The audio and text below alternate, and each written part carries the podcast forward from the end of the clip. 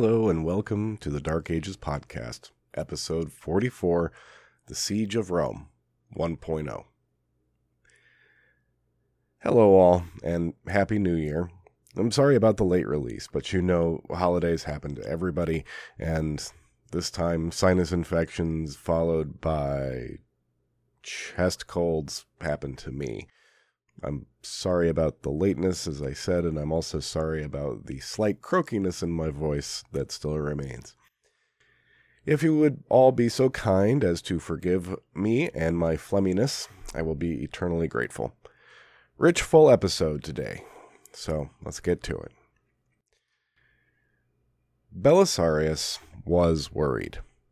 Sure, he had taken the city of Naples after three weeks, Yes, he had just marched up the southern third of Italy and brought it back to the empire, hardly breaking a sweat. And yes, the breadbasket of Sicily had, if anything, come even more easily. It had been a busy and successful year for the general. But still, Belisarius was worried. The next logical step in the reconquest of Italy was the city of Rome itself. A shadow of its former self, nonetheless, Rome remained politically and symbolically important a huge propaganda prize if taken. It was November now. Winter was drawing in. The thought of sitting in tents outside the walls of the Eternal City in the cold was not an attractive one, especially with an army that was just barely big enough to do the job, maybe. He really had no choice, though. Rome would have to be taken, and as quickly as possible. It would just be a matter of preparation and guts. While Belisarius was sorting himself out in Naples, the Goths were making their own plans. Their new king, Vitiges, was a soldier and a strategist, and made the argument that discretion was the better part of valor here. The Gothic forces in and around Rome were insufficient to stop the march of Belisarius as they were. A large fraction of their fighting men were away in Gaul, fighting off incursions by the Franks, which had been incited by Justinian, by the way. Better to resolve that fight, concentrate his forces in Ravenna, and then turn and face the Roman aggressors with their full strength. The Goths around him approved this plan, and Vitiges led most of his army over the Apennines to Ravenna. He left Rome in the care of a garrison of 4,000 men and Silverius, who happened to be the Pope. Silverius had been consecrated Bishop of Rome during Theodahad's brief reign and only been in office a few months, and he was very much in the Gothic pocket. Believing that he had done the best he could for his interests in Rome under the circumstances, Vitiges rounded up most of the senators of the city to keep as hostages as well, and set out for Ravenna himself. Vitiges' great problem, aside from the foreign armies that were stomping all over his fields, was dynastic. He had been elected by the Ostrogothic nobility and had their confidence for the moment, but a little extra legitimacy could be nothing but helpful.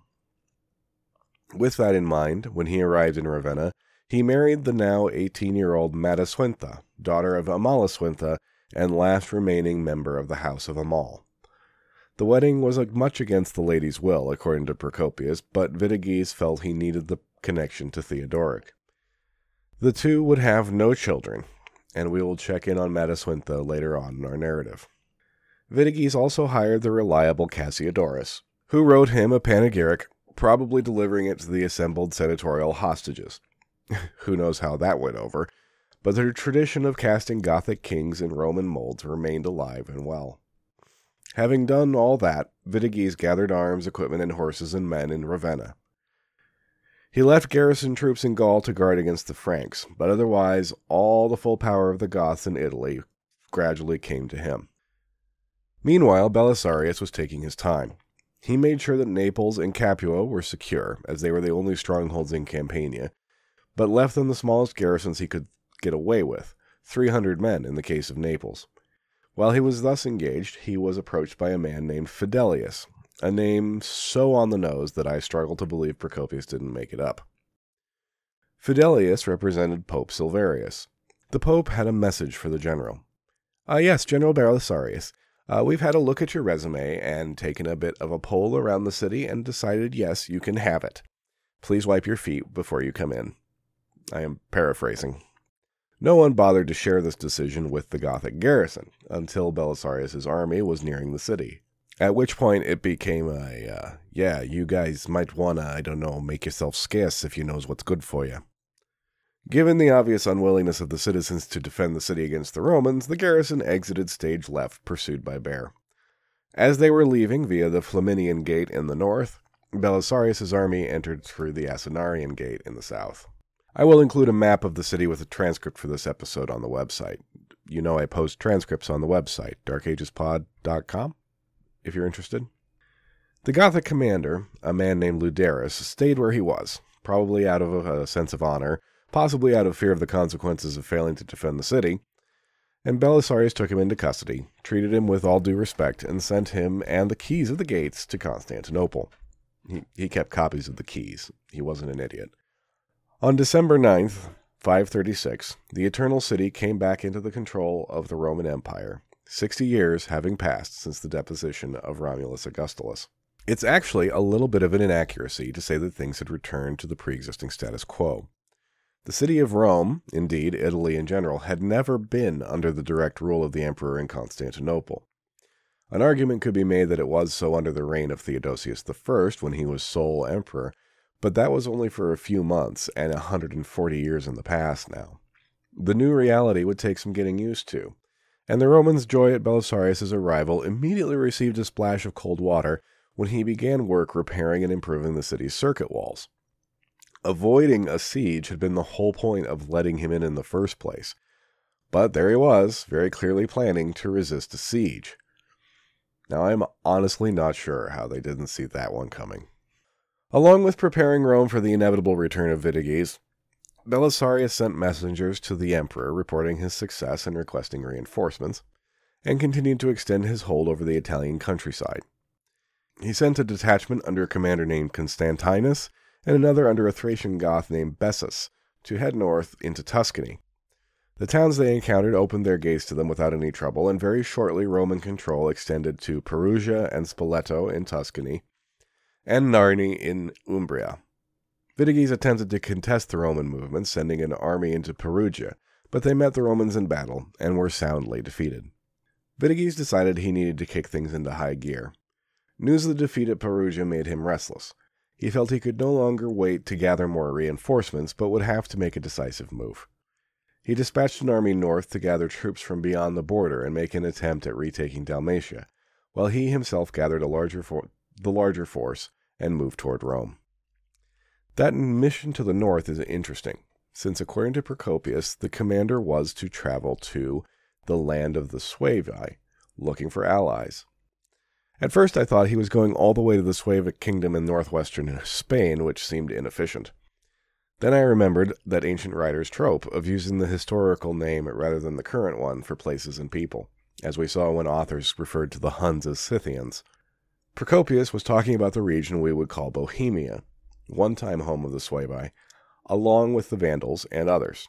The troops he was recruiting were most likely a people we haven't talked about yet and who we will have reason to return to the Langobardi, also known as the Lombards. The combined Gothic and Lombard armies assaulted Dalmatia and laid siege to Salona, and we'll come back to them later, because at the same time Vitiges was hurrying towards Rome. He had heard that the forces remaining in the city were small and wanted to trap them there. He worried that Belisarius would run away when he heard the Goths were coming and deny him the victory. He had misjudged his man. Belisarius was ready for him. He recalled Bessus and Constantinus and ordered them to leave minimal garrisons in the cities they'd captured and return with the rest of their armies to reinforce him. When Bessus arrived, he brought news that the Goths were right on his heels. The Gothic army, according to Procopius, numbered over a hundred thousand, which is ludicrous. And we are entering a section of the narrative where Procopius cannot help but draw parallels to the Iliad and let his inner Homer out to play. Modern estimates put the Gothic army around 25 to 30,000. This seems to me an excellent time to pause and consider what Belisarius was defending exactly. What did Rome look like in the winter of 536 537?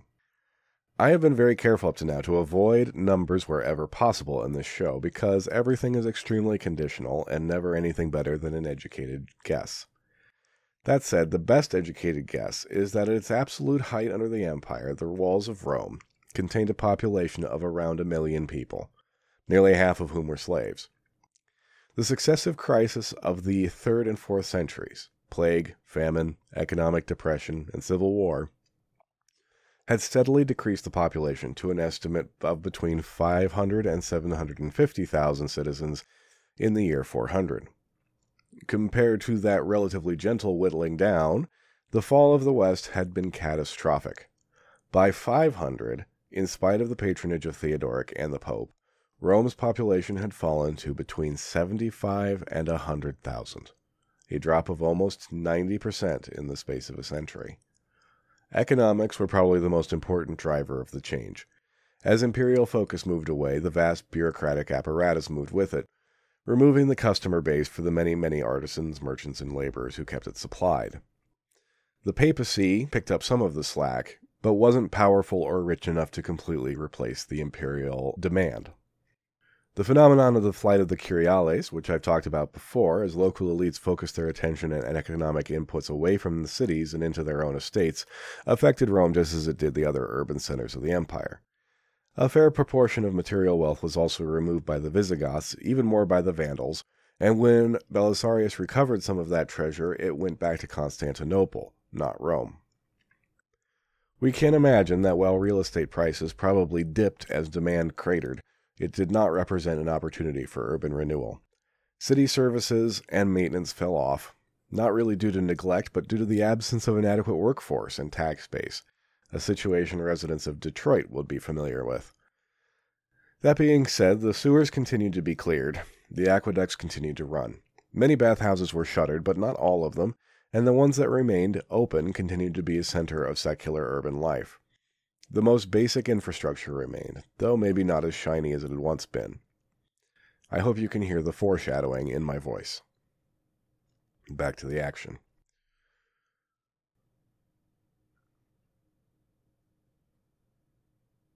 With the Goths approaching, Belisarius did everything he could to slow them down.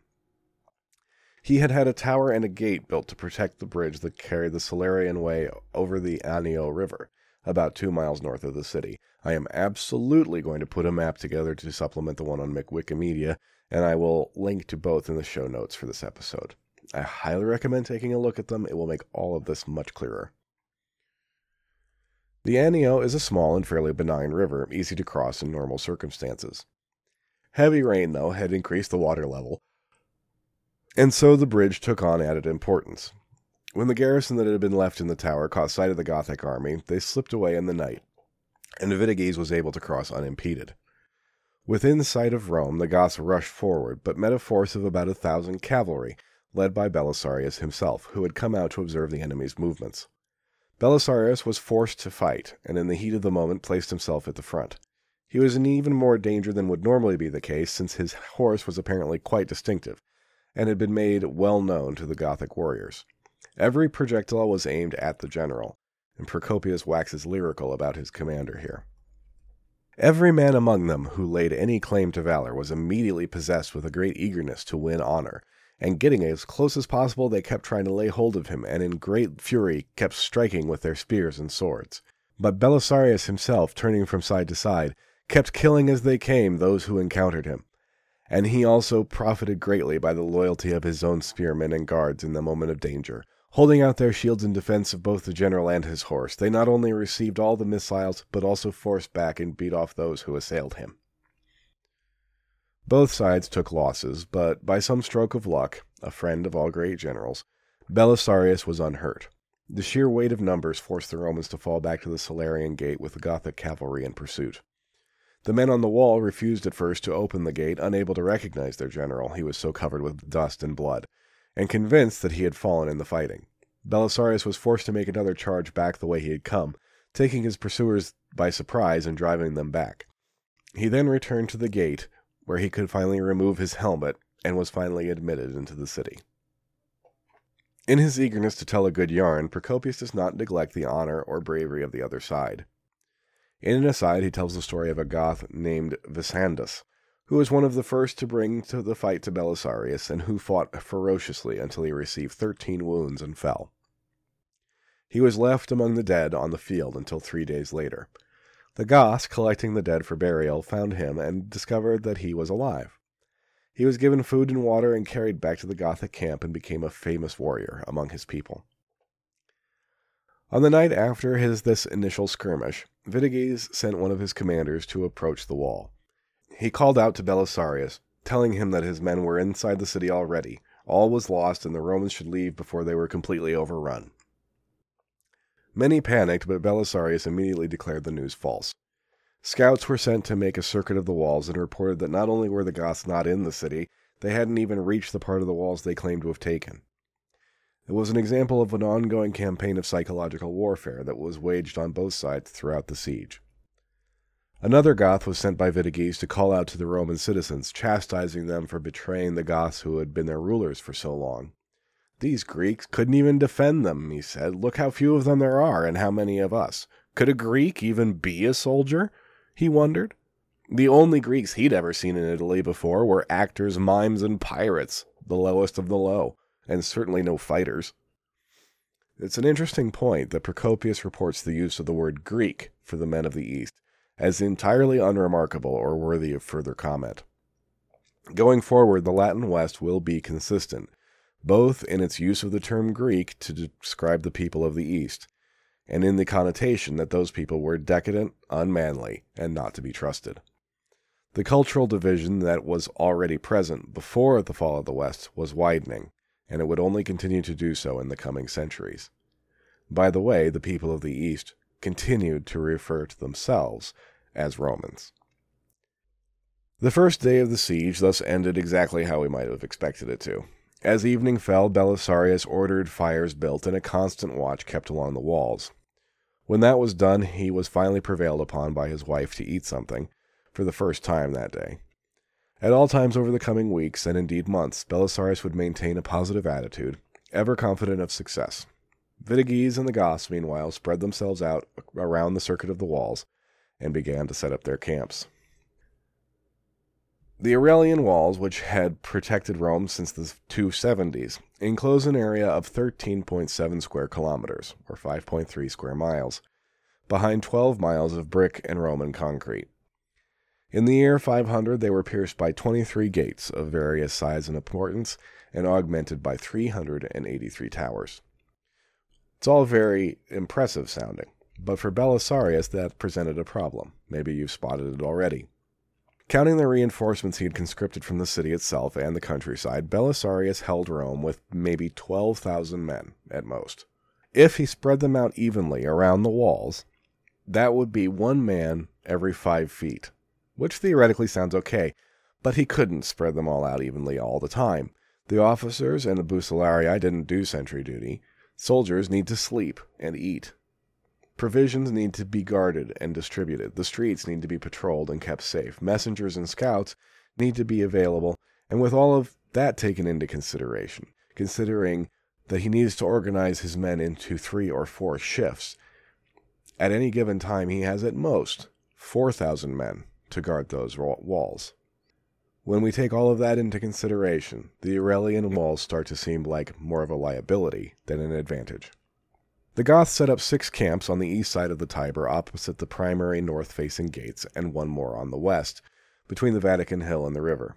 In spite of his massive advantage in numbers, Vitiges didn't have enough men to completely surround the city, more evidence that Procopius's 100,000 figure is an exaggeration. The south facing gates remained unguarded.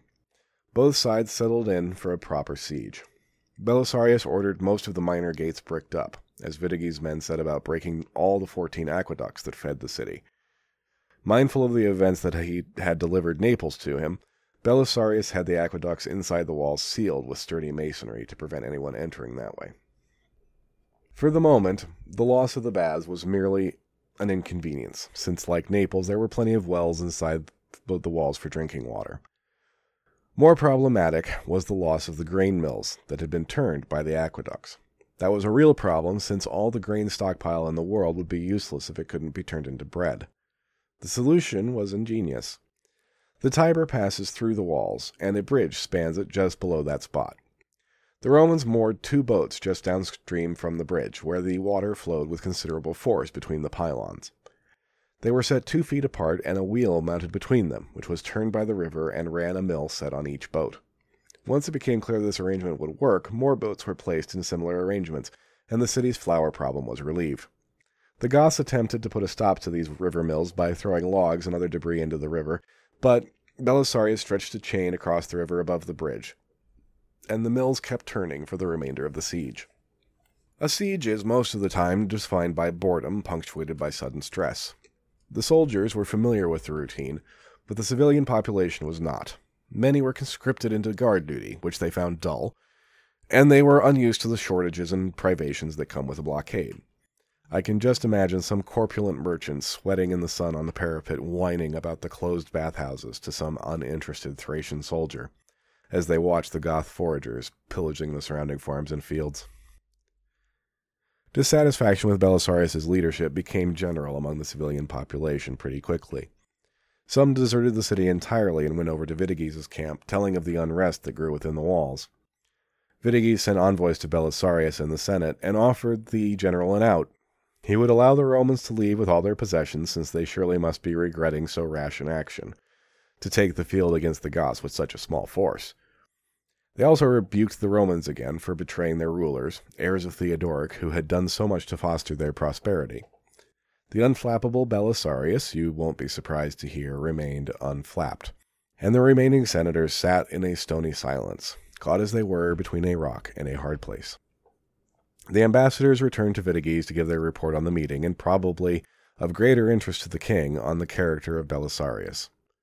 Vitiges immediately began pre- preparations for an assault on the walls, in earnest.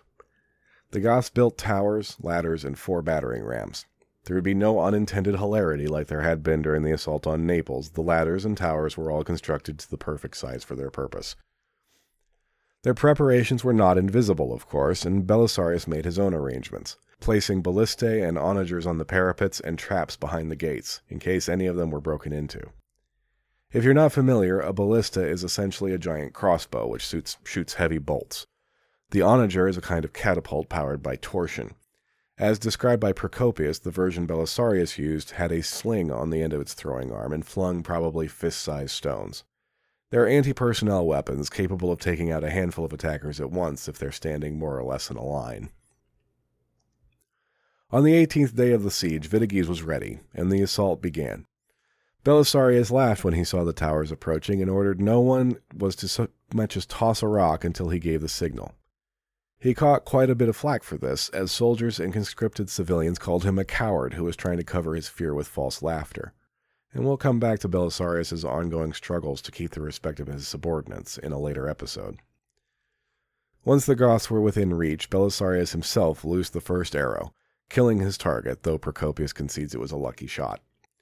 All the other bows along the wall let loose, with Belisarius ordering them to aim especially for the oxen that pulled the Goth siege engines. The beasts fell quickly before the hail of arrows, and the towers and battering rams were rendered immobile. His initial assault thus stymied, Vitiges gave orders to keep Belisarius busy where he was, while the focus of the attack shifted to the relatively short section of walls on the right bank of the Tiber around the mausoleum of Hadrian. The mausoleum had been incorporated into the Aurelian walls and stood at the head of the Aelian Bridge and opposite the Gate of Cornelia. The building still stands today, known as the Castle Sant'Angelo.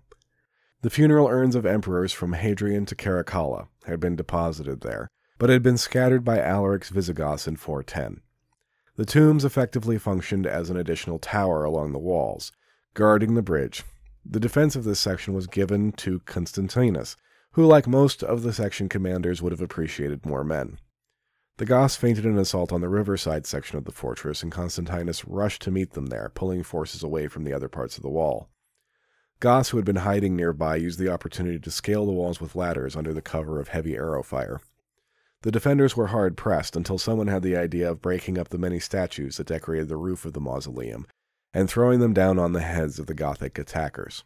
The Goths were driven back until they were at a sufficient distance to bring the force ballistae to bear, at which point they fled. So the attack was beaten back, but another remnant of Rome's past achievements was lost. Roman sorties drove similar assaults away from the Salarian and Prenestina gates, and hard fighting continued into the late afternoon when Vitiges finally called off the attacks. The Goths had taken heavy losses and made no real progress. Belisarius and the Romans celebrated their victory, but the general wrote to Justinian that same night, pleading for more reinforcements. The success of the day could be easily reversed, and he worried about the fortitude of Rome's civilian population. The Romans will be compelled by hunger to do many things that they would prefer not to do, he said. Belisarius had no illusions about the hardships that lay ahead. As it happened, Justinian had already sent a relieving force, but it had been delayed by winter storms, and was waiting in Greece for the weather to clear. News that that force was on its way was able to make its way to Rome, which helped keep spirits up. The incomplete blockade of the city meant the Romans were able to send women and children to safety in Naples. That wasn't just to keep them out of harm's way, but to relieve some of the pressure on provisions. Belisarius was settling in for the long haul. That incomplete blockade made it an oddly active siege, as raiding parties sallied out from the city regularly. These were both hunting Gothic foragers and foraging themselves, and their activities kept the, the Gothic armies mostly in their camps at night. Meanwhile, in public, Belisarius projected that positive attitude and worked hard to keep up morale and maintain discipline. Civilians recruited as sentries on the walls were paid a small wage, which kept body and soul together in a city where all real economic activity had come to a halt. Every effort was made to stave off complacency and boredom. Postings were changed regularly, and a man on the north parapet one night might find himself on the southeastern the next. Commanders were changed too to prevent favoritism. Moorish cavalry patrolled the outside of the walls, assisted by dogs, and musicians were employed to play every night to keep the guardsmen awake. Belisarius had the gates' locks changed and old keys destroyed a couple of times to prevent copies from being stolen by deserters. Vitiges was no less active. The ease with which the Romans were keeping themselves supplied was a problem, and the Gothic king moved to pinch off the lifeline. He sent a force to Portus, the main harbor of the city. Belisarius had been unable to garrison the town, and the Goths took possession relatively easily, slowing the flow of supplies. Most supplies thus had to come overland from Naples. Justinian's relief army, when it arrived, heavily favored horse archers, and Belisarius used them to step up his extramural activities, with regular sallies to harass the Gothic camps. Confidence inside the city began to grow, and Belisarius came under pressure to risk a pitched battle and drive the Goths away from the walls for good. He resisted, since even with those reinforcements, the numbers were still against him. Eventually, he was forced to give way. The engagement got off to a good start for the Romans as the Goths were driven away from their camps and into the surrounding hills. But the undisciplined c- citizen conscripts fell to plundering the camps and were unprepared when Vitiges led a countercharge.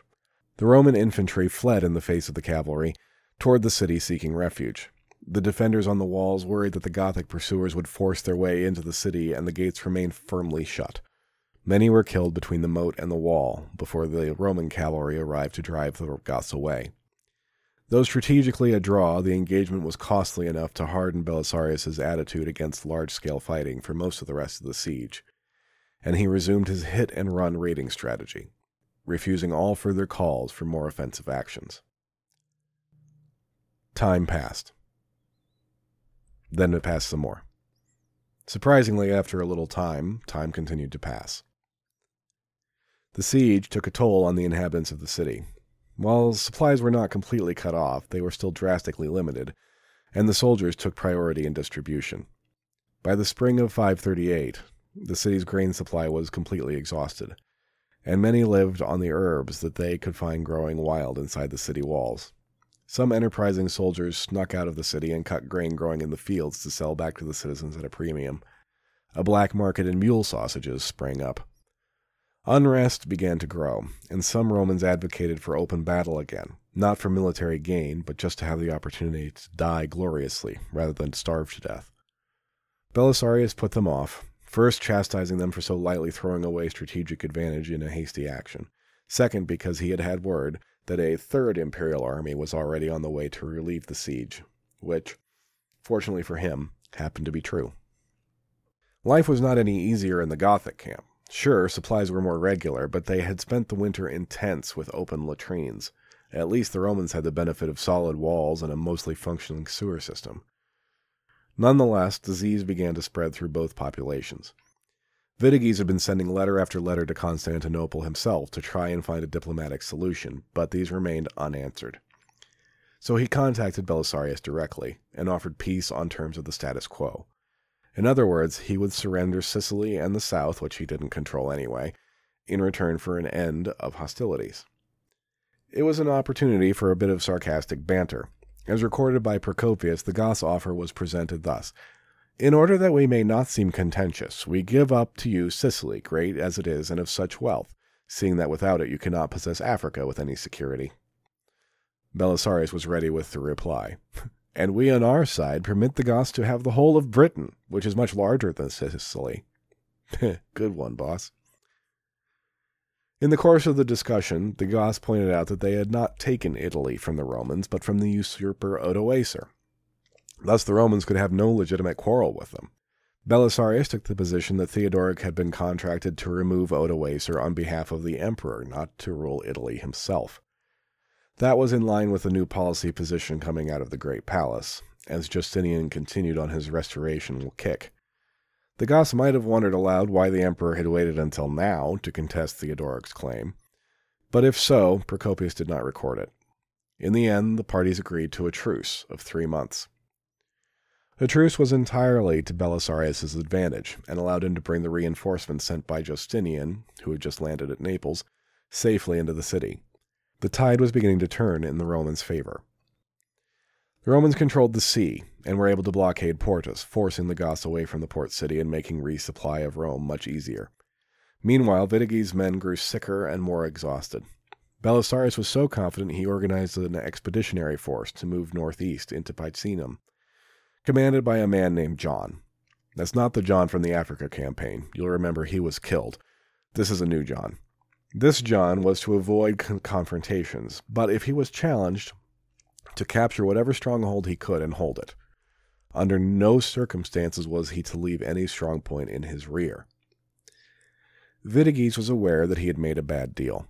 In desperation, he renewed attempts to take the city by force. An attempt to enter the aqueducts was detected and thwarted, as was a direct assault on the Pincian Gate.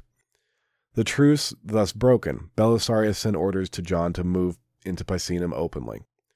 John ignored his orders about strong points in the rear and bypassed the fortified towns of Urbino and Osimo, instead accepting an invitation from the Roman citizens of Rimini to enter and take control of that city. That move spooked Vitiges. Not only did the Romans now control major ports on both sides of the peninsula, Rimini was only a day's march from Ravenna.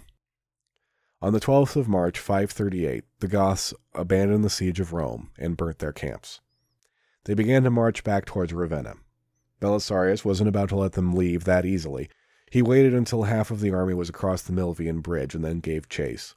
The Goths put up a strong rear guard, but eventually broke and fled, with many killed or drowning in the river in the chaos. After one year and nine days, the citizens of Rome were able to leave the walls of their city.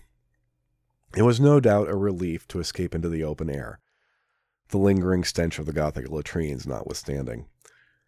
None of them could have known that in spite of the victory, the old Rome was dead.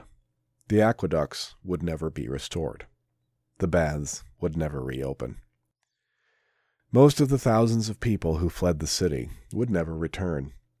And by the end of the Gothic Wars, Rome's population would shrink to just 30,000. Those Gothic Wars were far from over, of course. Vitiges had withdrawn but wasn't defeated. Hard fighting was still to follow, but for the moment Belisarius could bask in his victory. We'll come back to Belisarius's basking in two episodes' time, but before we do that, I want to take a break and talk about something else. A few of you have sent messages asking whether I was going to address the relatively recent declaration that 536 was the worst year to be alive. And since here we are in 538, I probably ought to address it before the moment passes us by. It's not really enough material for a whole episode, if I'm honest, but I have some other non narrative tidbits that dovetail nicely with the idea, and so we'll talk about those too. Thanks for listening, as always. I'm going to skip the usual blather about websites and Instagrams this time, since we're running a little long, except to thank those of you who contribute via ko-fi.com slash darkagespod, namely Peter, Monique, Jason, Aaron, and Vince and the magnificent seven of recurring contributors Paul, Scott, Jesse, Brendan, Alex, Dusty, and John. Until next time, then, take care.